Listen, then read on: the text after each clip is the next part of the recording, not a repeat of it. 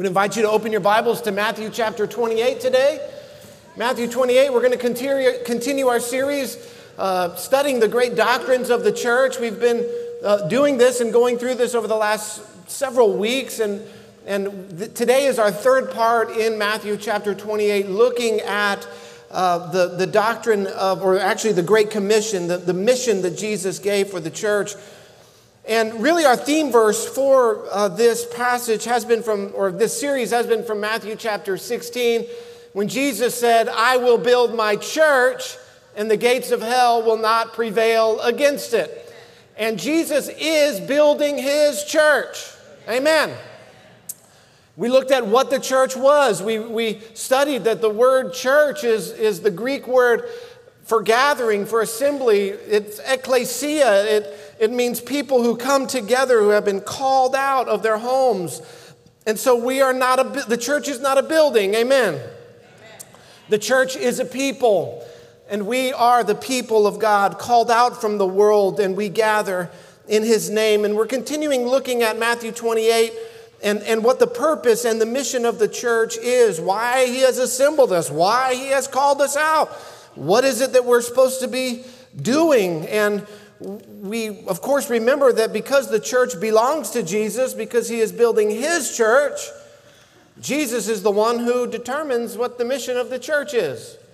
It's not the elders that get together and say, Well, I think the mission of our church ought to be this or that. It's not the deacons that have a board meeting and they determine the mission of the church. No.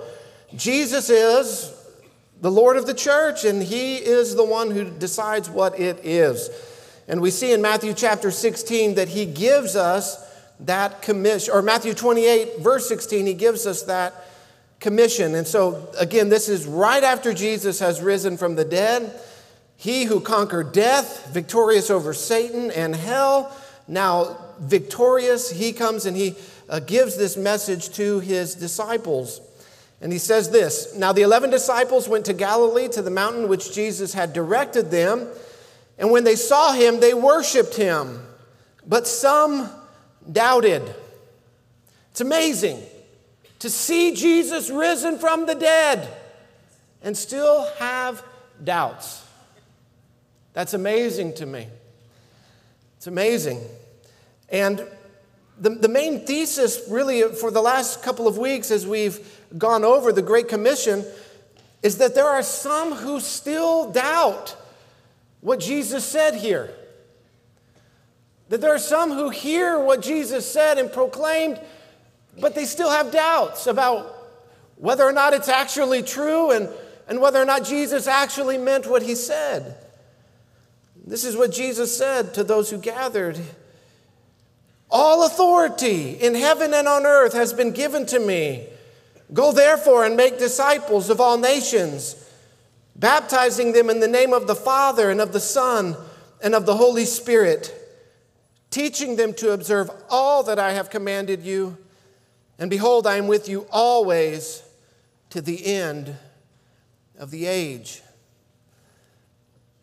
Implicit in this statement that Jesus makes, inherent in the commission, is the expectation of Jesus that number one, his followers would actually believe what he said. And number two, that we would do it. Amen? That we would believe what he said. What is that? That he has all authority in heaven and on earth. Then, and that we would do what he says. Go therefore and make disciples of all nations, teaching them all that I have commanded. And lo, I am with you always to the end of the age. And so we've seen and we've looked at over the last several weeks that the mission of the church is to bring the nations of the world into submission to the lordship of Jesus Christ. Jesus is Lord. Today, now. Jesus reigns now. He ascended into the right hand of the Father and he rules and reigns over all time, space, nations, peoples now. And that was the message I preached the last two weeks, and I need to move on today. I need to move on. And so we, we, we looked at, we have been looking at these four alls, these four alls in this statement all authority, all nations, all I have commanded, and I am with you always. And as we uh, opened the service today by looking at Acts chapter 2, we, we saw how Jesus, on his spirit, or on his church, how he poured out his spirit. And, and that outpouring of the Holy Spirit is the fulfillment of this fourth point where Jesus said, He will be with us always. He is with us. He is with us. His people, everywhere we go, we carry the presence of God with us. And, and this was designed, this statement, um, I am with you always, even as he ascends into heaven. He told the disciples, I've commissioned you to, to take the gospel to the nations, but first I want you to wait for power from on high because I'm going to pour out my spirit. And when my spirit comes upon you, you will receive power. Power. To do what? To disciple the nations, to go into all the world, to teach the nations about Christ to call the nations to repentance and faith in Jesus Christ. And what we, what we saw as we studied the book of Acts is that the first church, the early church, the first disciples, they believed what Jesus said. Amen. We studied this for a whole year. They, they actually believed Jesus, and then they actually did what he said. They, they, they stepped out in faith. They, they, they preach the gospel to the whole world. Paul takes the gospel all the way to Rome. And we saw Paul, even in chains over the last quarter of, of the book of Acts, Paul as a prisoner standing before rulers, standing before kings, standing before people who technically held Paul's life in, in their hands. And Paul stood before them and, and what did Paul tell them? He said, Jesus is king, Jesus is Lord. You, you think you have power and authority, but, but you should submit your life to Jesus Christ.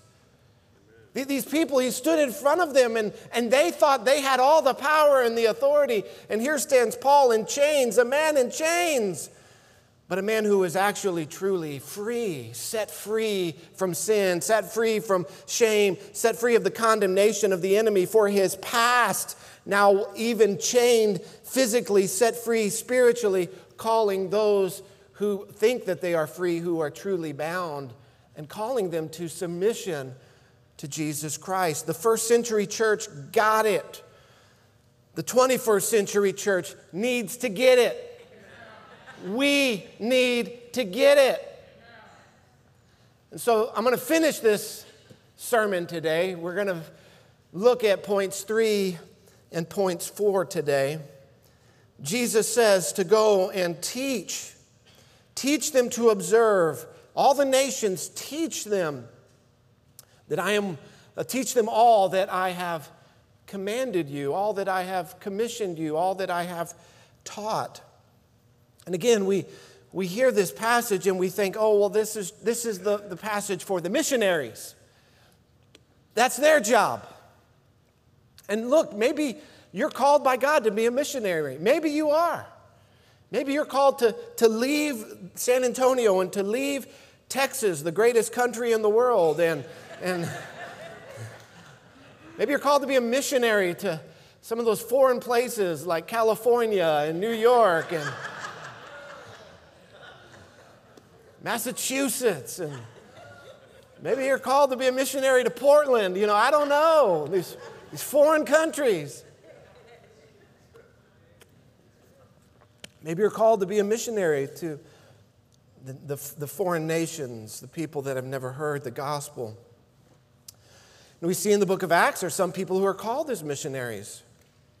Paul and Barnabas, Acts 13, set apart for me, Paul and Barnabas, the Holy Spirit says, to the work that I've called them.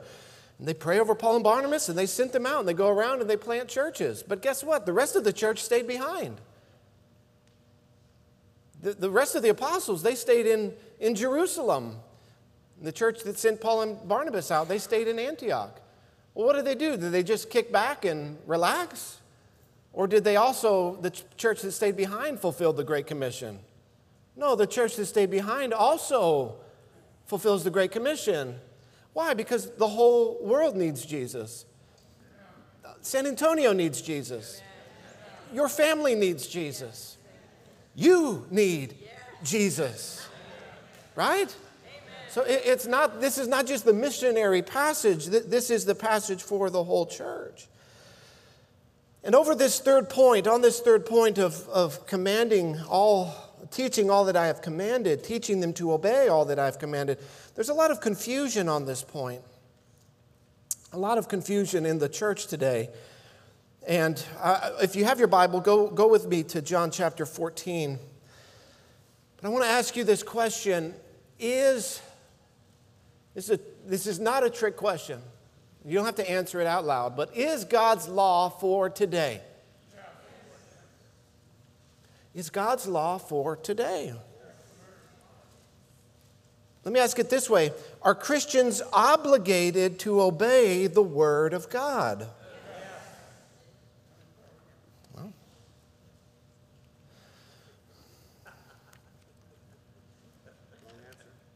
No, it's, that's the right answer. That's absolutely the right answer. Yes, Christians are obligated to obey the Word of God. Well, how do I know that? Well, didn't Jesus just say, Go and teach them to obey all that I have commanded? Is that not what Jesus said to do? Well, what does it mean to disciple the nations? That's what it means to teach the nations to obey Christ. To the unbelieving world, we call that evangelism. To those who have believed, we call that discipleship. We call one another to faithful obedience to the Word of God. John chapter 14.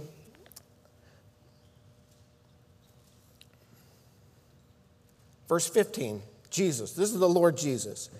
If you love me, you will keep my commandments.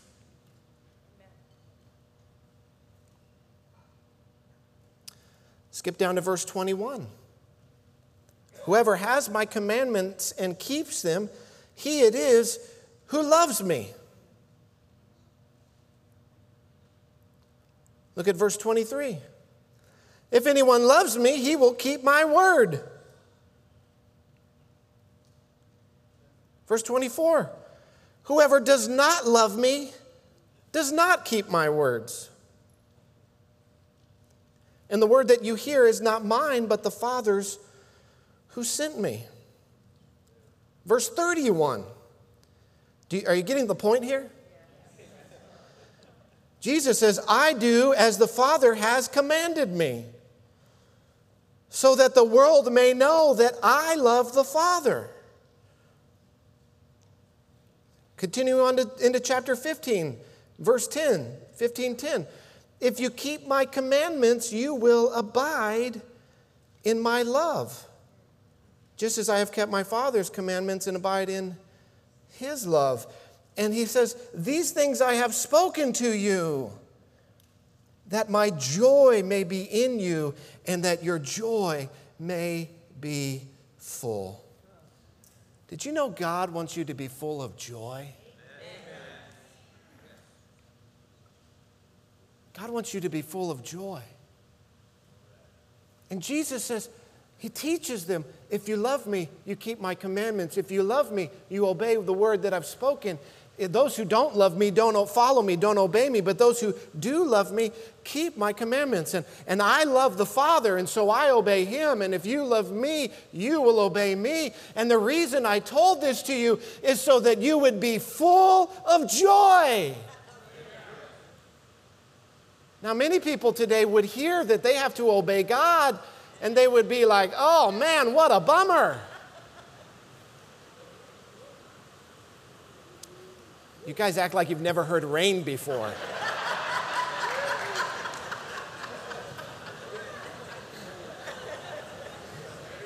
I know we live in Texas, right? Yeah.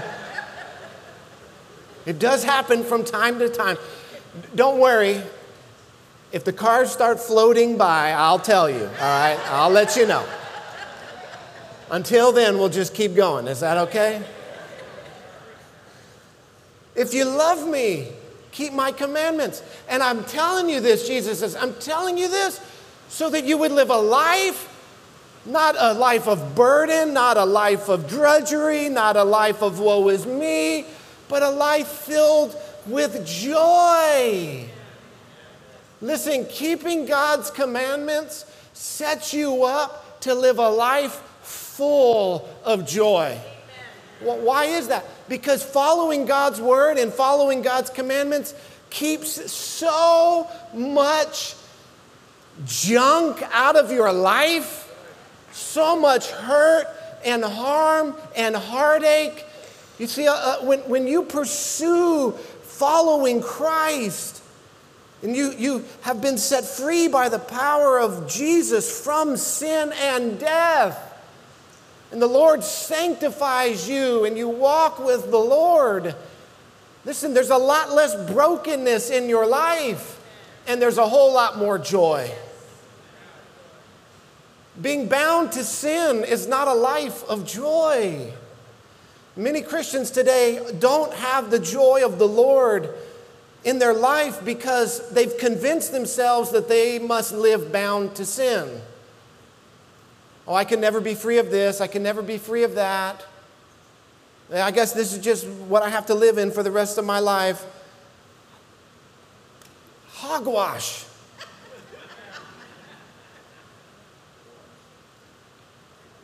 the power of the Spirit in our lives sets us free from the power of sin.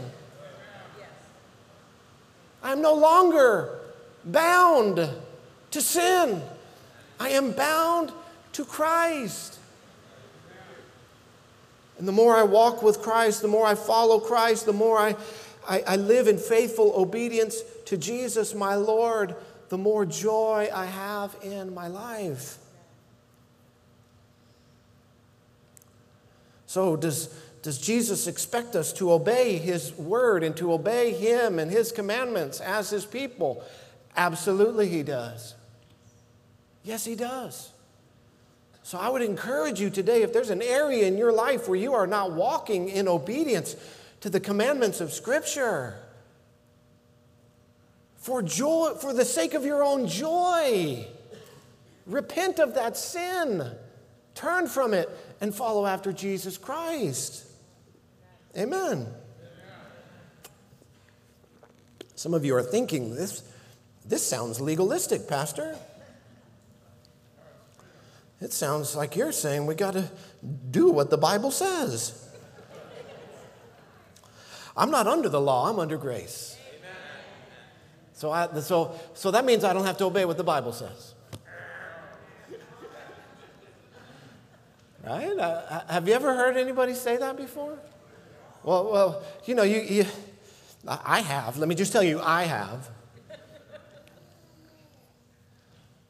As we work to call people, as we not only call the world to obedience to Christ, but one another, brothers and sisters in Christ, to faithful obedience to the Lord, sometimes the flesh starts to act up. And I've, I've heard it. Well, I'm, I'm walking in grace, I'm not under the law. You know, that's the law. You're preaching legalism to me. That you, so that's Romans 6 14 that says, You are no longer under the law, but under grace. Do you know the whole point of Romans 6 is that the Christian should not live in sin? That's the whole point of Romans 6. The, the point is that now, having been set free from the law of sin and death, we are now free to live according to the Spirit of God and not follow after the patterns of our sinful flesh. Now, I am not telling you, this is, don't hear what I'm not saying. I am not saying that you must keep the law of God to be saved. That's not what I'm saying. That's not what I'm saying at all. I'm not saying that we use the law of God as a means of justification in our life. The Bible is explicitly clear Romans 3:20 says by works of the law no human being will be justified in his sight since through the law comes knowledge of sin. I'm not talking to you about being saved. We know that the only way to be saved is not by good works, but by faith in Jesus Christ. Amen. Ephesians 2 8 to 10. For by grace you have been saved through faith. That is not of yourselves, it is the gift of God, not a result of works, so that no one may boast. So we're not saved by works. We're not saved by our works. We are saved by Christ's work for us on the cross, in our place, dying for our sin. But we are, we are not saved by keeping the law. I'm not talking to you about salvation here. But notice verse 10 of Ephesians 2 For we are his workmanship, created in Christ Jesus for good works, which God prepared beforehand that we should walk in them. Not saved by good works, but saved for good works. Later on in, in chapter 4, Paul will say, let, let your walk, the way you live your life, let it be worthy of the calling that you have received. Called out of the world, called to be a child of God. Let our walk, let the way we live our life follow after the pattern of the one who called us, our Lord Jesus. So, teaching all that he commanded. Well, what did Jesus command? Well, I think we know the great commandment, right? Matthew 22, in verse 36, the, the person comes to Jesus and asks him the question What is the greatest commandment in the law? You know, you know Jesus was a, a Bible teacher. I don't know if you knew that. He, kept, he would say, It is written, it is written, it is written, it is written. And what, is he, what Bible is he using? He's, he's using the Old Testament. Is the Old Testament for today? It, is. I know it's called old, but it's still for today. Absolutely, it is. Jesus says, So, what is the greatest commandment in the law? Jesus replies. And Jesus quotes two Old Testament passages. He says, Love the Lord your God with all your heart, with all your soul, with all your mind. That's Deuteronomy chapter 6, verse 5. He says, This is the first and greatest commandment. And the second is like it love your neighbor as yourself. That's Leviticus 19, 18. And listen to what Jesus says in verse 40. He says, All the law and the prophets hang on these two commandments. All the law and the prophets hang on these two commandments. What is the law and the prophets? That's the Old Testament. He's saying all the Old Testament is explaining to us what it means to love God and to love our neighbor. Because we hear that and we say, Love God, love your neighbor, and, and we think, Well, I, I can do that. Sure, I can do that. And the, the question remains well, what does that mean? What does that look like? according to whose standard is this defined? Is it up to every man and woman to define for themselves their own standard of love for God and love for, for neighbor? Is that how that works? Well, no, actually, Jesus says all the law and the prophets hang on these two commandments. So, if you want to know what it actually means to love God, you have to go read the law and the prophets. If you want to know what it actually means to love your neighbor as yourself, it's not according to your own arbitrary standard or my own arbitrary standard. It's according to God's, the law, and the prophets. You see, if it was left up to each one of us to figure it out on our own, we'd be in big time trouble.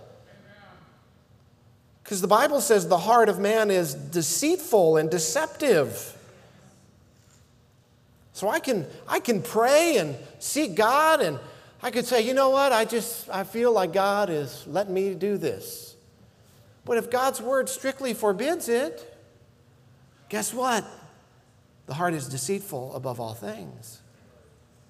And so we don't rely upon our own heart, our own understanding, our own reason. No, we, we rely on the Word of God to teach us, to show us. So, yes, absolutely, the law of God is for today. The law of God is for today. Now, there are certain parts of the law that Christ fulfilled. There are three parts of the law, the Old Testament law I'm talking about now. There are three parts, three categories. There's the ceremonial law that had to do with sacrifice and purification for sin. Jesus fulfilled that. Jesus offered up himself once for all as the sacrifice for sin. So there's no longer a sacrifice to be made. There's no longer sacrifices for sin. Jesus is the perfect Lamb of God. On the cross, he declared, It is finished. The price for sin has been paid. And that is glorious good news for us. So there's that ceremonial law fulfilled in Christ. There's the civil law this had to do with the nation of Israel living in the land of Israel under the authority of the judges and the kings. These were laws that were for the nation of Israel at that time. And when that time of the nation of Israel was fulfilled, those laws also fulfilled.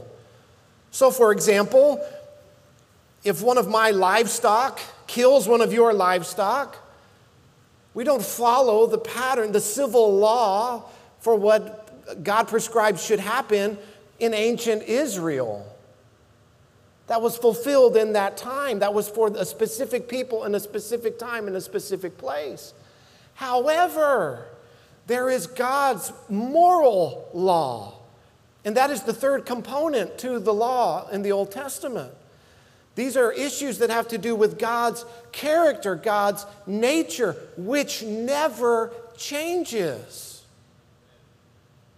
And absolutely, we as God's people follow the moral law. We see the, the, the, great example of the moral law in the Ten Commandments. Just because the, Jesus died and, and we're walking in grace doesn't give me the freedom to kill people. Right? We uphold the, the commandments, the moral law of God.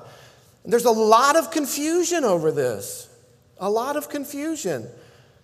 Because sometimes there's a, a moral law, and attached to it is a, a civil penalty.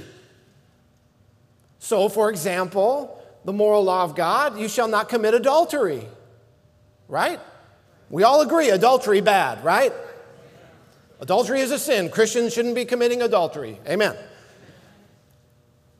And also in, in the law of God is the, the civil penalty for the nation of Israel living in the land of Israel in the time that that law was given, which is that someone who commits adultery, it's a capital offense and they should be stoned. Well, that part of the law, the civil part of the law, was fulfilled. That, that nation of Israel, we're not part of that nation and state anymore. And so the ceremonial, the, the, the, righteous requirements of the law, the purification fulfilled in Christ, the civil law fulfilled in Israel, but the moral law of God transcends all time and space.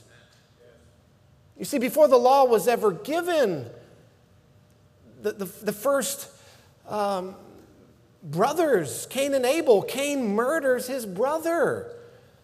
It's not that God let him off the hook and said, Well, I haven't given the Ten Commandments yet, so you can just do whatever you want. No, no there, there is a law of God written on the hearts of humanity, and it is the moral law. And we must, as Christians, keep the law of God. Again, th- this is not to purchase our salvation in any way at all. But this is to follow Christ. Romans chapter 8, Paul unpacks this for us. Flip over there with me, Romans 8. He explains how this works.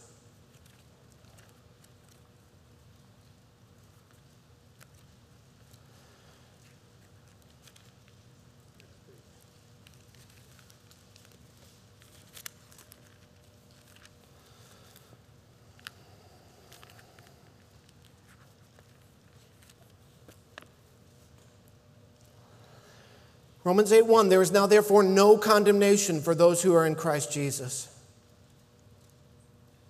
That's good news. That's glorious news. You see, Jesus bore the price and the penalty for sin and all my sin on the cross. He became condemnation for me. He bore my reproach. So that now, if I am in Christ, there is no condemnation for me. For the law of the Spirit of life has set you free in Christ Jesus from the law of sin and death.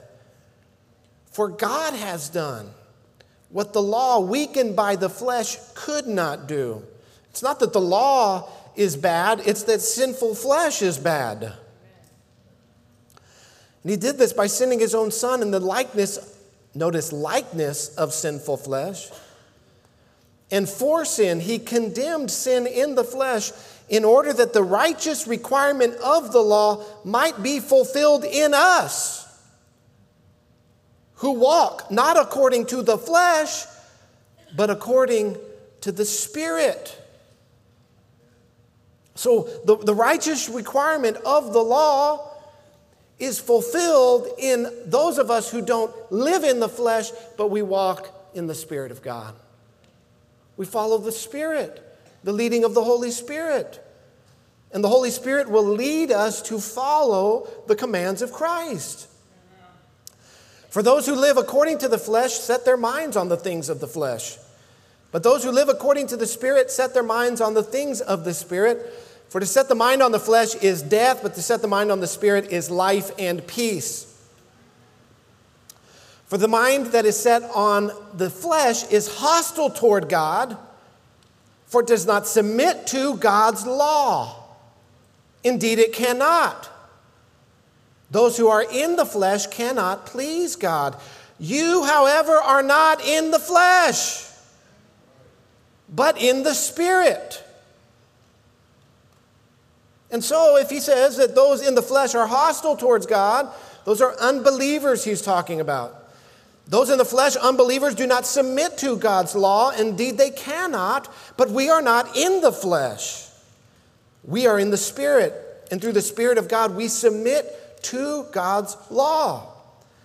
If in fact the Spirit of God dwells in you, anyone who does not have the Spirit of Christ does not belong to him. But if Christ is in you, although the body is dead because of sin, the spirit is alive because of righteousness. Again, this, this battle that rages before, between the desires of our flesh and the Spirit of God inside of us. But if the Spirit of God who raised Christ from the dead dwells in you, he who raised Christ from the dead will also give life to your mortal bodies through the Spirit who dwells in you. So then, brothers, verse 12, we are debtors not to the flesh to live according to the flesh, for if you live according to the flesh, you will die. But if by the Spirit, if by the Spirit you put to death the deeds of the body, you will live.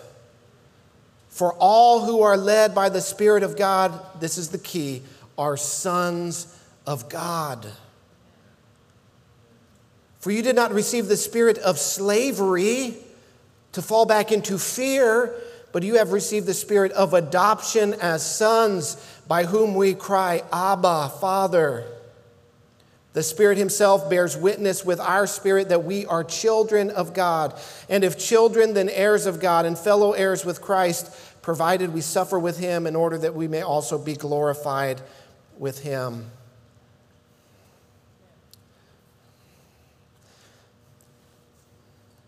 Jesus has saved us by His grace.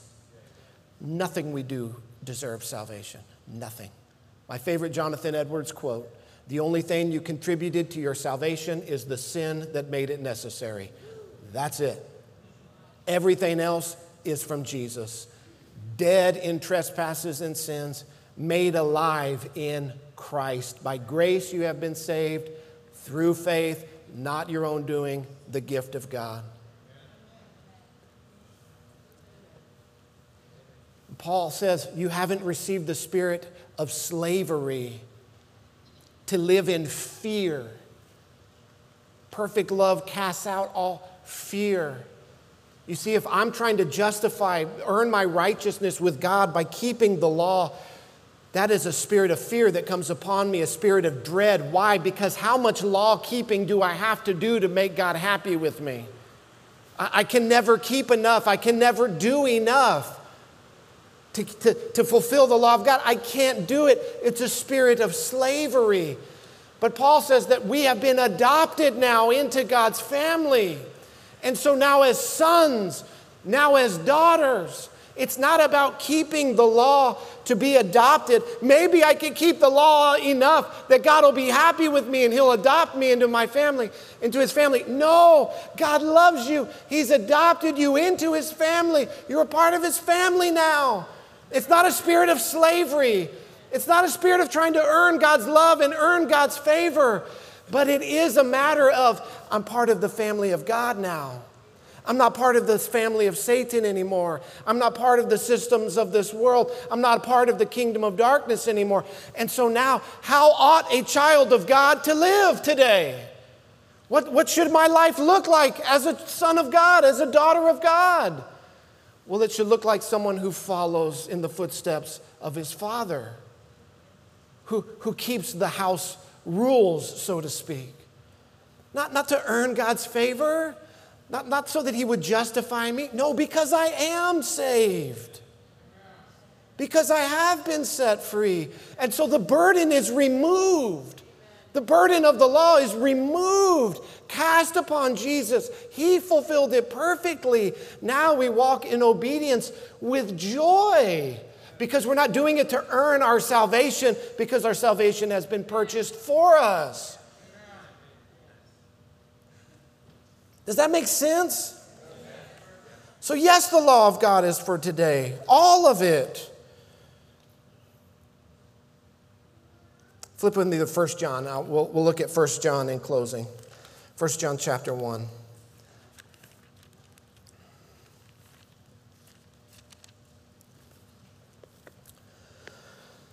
Verse 3, 1 John 1, verse 3.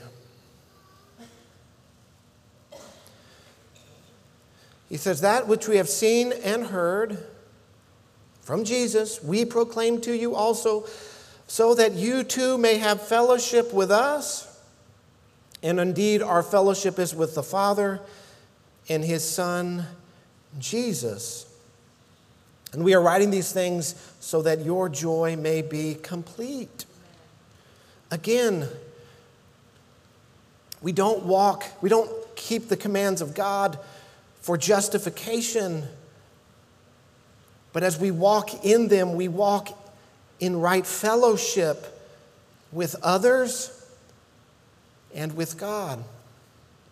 He says this in verse 5 This is the message we have heard from him and proclaimed to you that God is light and in him there is no darkness at all. If we say we have fellowship with him while we walk in darkness, we lie and do not practice the truth. But if we walk in the light as He is in the light, we have fellowship with one another. And the blood of Jesus, His Son, cleanses us from all sin. If we say we have no sin, we deceive ourselves and the truth is not in us.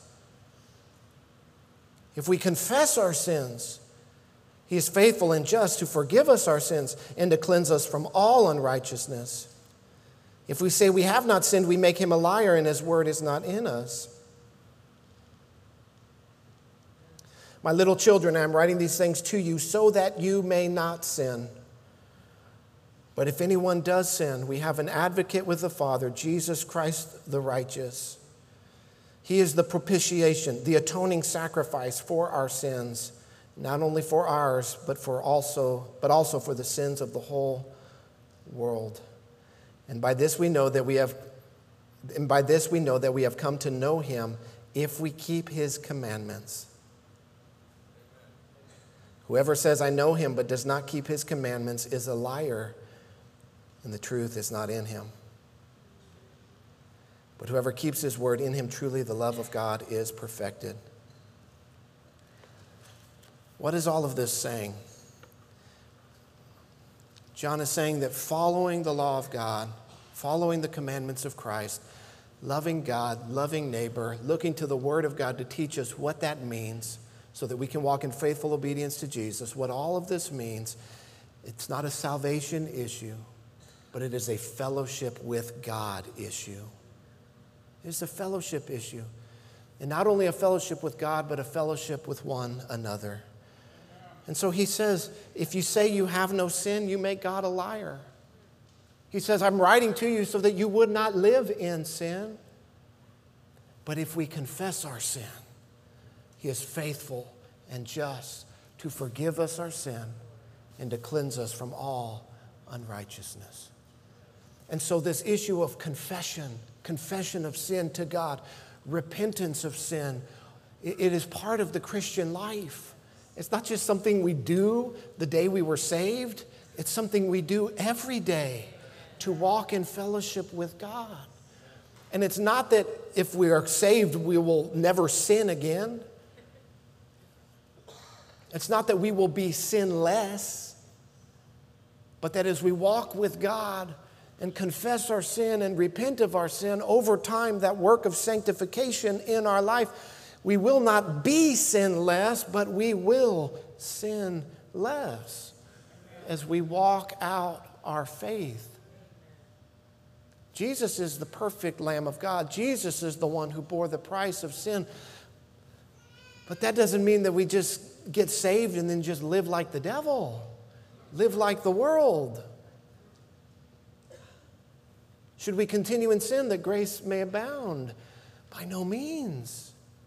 The law of God, the commands of God, yes, for today, not as a means of salvation, but as a means of sanctification, walking this out with God. The expectation of Jesus is that we obey his commandments. Not for righteousness' sake, but for fellowship's sake. Again, he said, teaching them to obey all I have commanded. This is not some of God's commandments. This is not most of God's commandments. This is all of God's commandments. In 1 John chapter 5, it, he writes, he says, God's commandments aren't burdensome. This isn't some burden. Why? Because I'm not keeping this to save myself, to be saved. But I'm following, in, I'm following Christ because God has given me his spirit and because he has set me free of sin through repentance and confession and faith and listening to the voice of the Spirit and studying the Word of God, my joy can be made full. So, how do we do this? How do we disciple the nations? Well, it's not in our own strength and in our own spirit, it's this power of this Holy Spirit. It's only in the power of the Spirit. And that's why Jesus said, the fourth, the fourth always, I am with you always, even to the end of the age. Maybe you're called to go to the nations, and if you are, go. And if you're called to stay here, we still disciple the nations. San Antonio needs some discipleship, amen? Your home, your home needs some discipleship. We call one another in the church to faithful obedience to Christ. We help each other walk it out. It's this beautiful thing that the Lord does through us by His Spirit. Will we fall? Will we fail? Absolutely. But we have an advocate with the Father when we do Jesus Christ. We don't just we don't just give up and let sin have its way with us. No, we work hard, we fight hard, we fight with the power of the Spirit. But we also walk in freedom because there's no condemnation for those in Christ Jesus. It's not an either or scenario, it is both and. Jesus took a small group of people and he told them to go and win the entire world. And they turned the world upside down in their generation because they believed what he said and they did it. Likewise, I believe our world can be turned upside down again if the church will believe Jesus and obey him. Let's pray. Father, we thank you for your word. We thank you for your goodness and your grace to us. Lord, take what I've shared and make it fruitful, Lord Jesus. Help us to walk in faithful obedience to you. Lord, not as a means of boasting in our own righteousness, God forbid, not as a means of pride, but Lord, that we might show forth your glory. Lord, it does not bring you any glory when we live a life in bondage to sin. Help us to walk in freedom and victory, and for our joy to be made full. In Jesus' name we pray. Amen.